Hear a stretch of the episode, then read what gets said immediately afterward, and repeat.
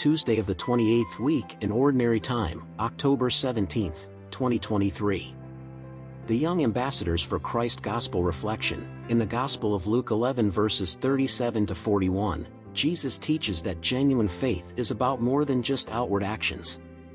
He challenges the Pharisees, urging them to focus on inner purity and compassion. This passage reminds us that a sincere heart matters most in our relationship with God. It's a call for authenticity in our faith, emphasizing love and kindness over religious formalities. Christ is the only answer, always and forever. Be a blessing to others today. God bless.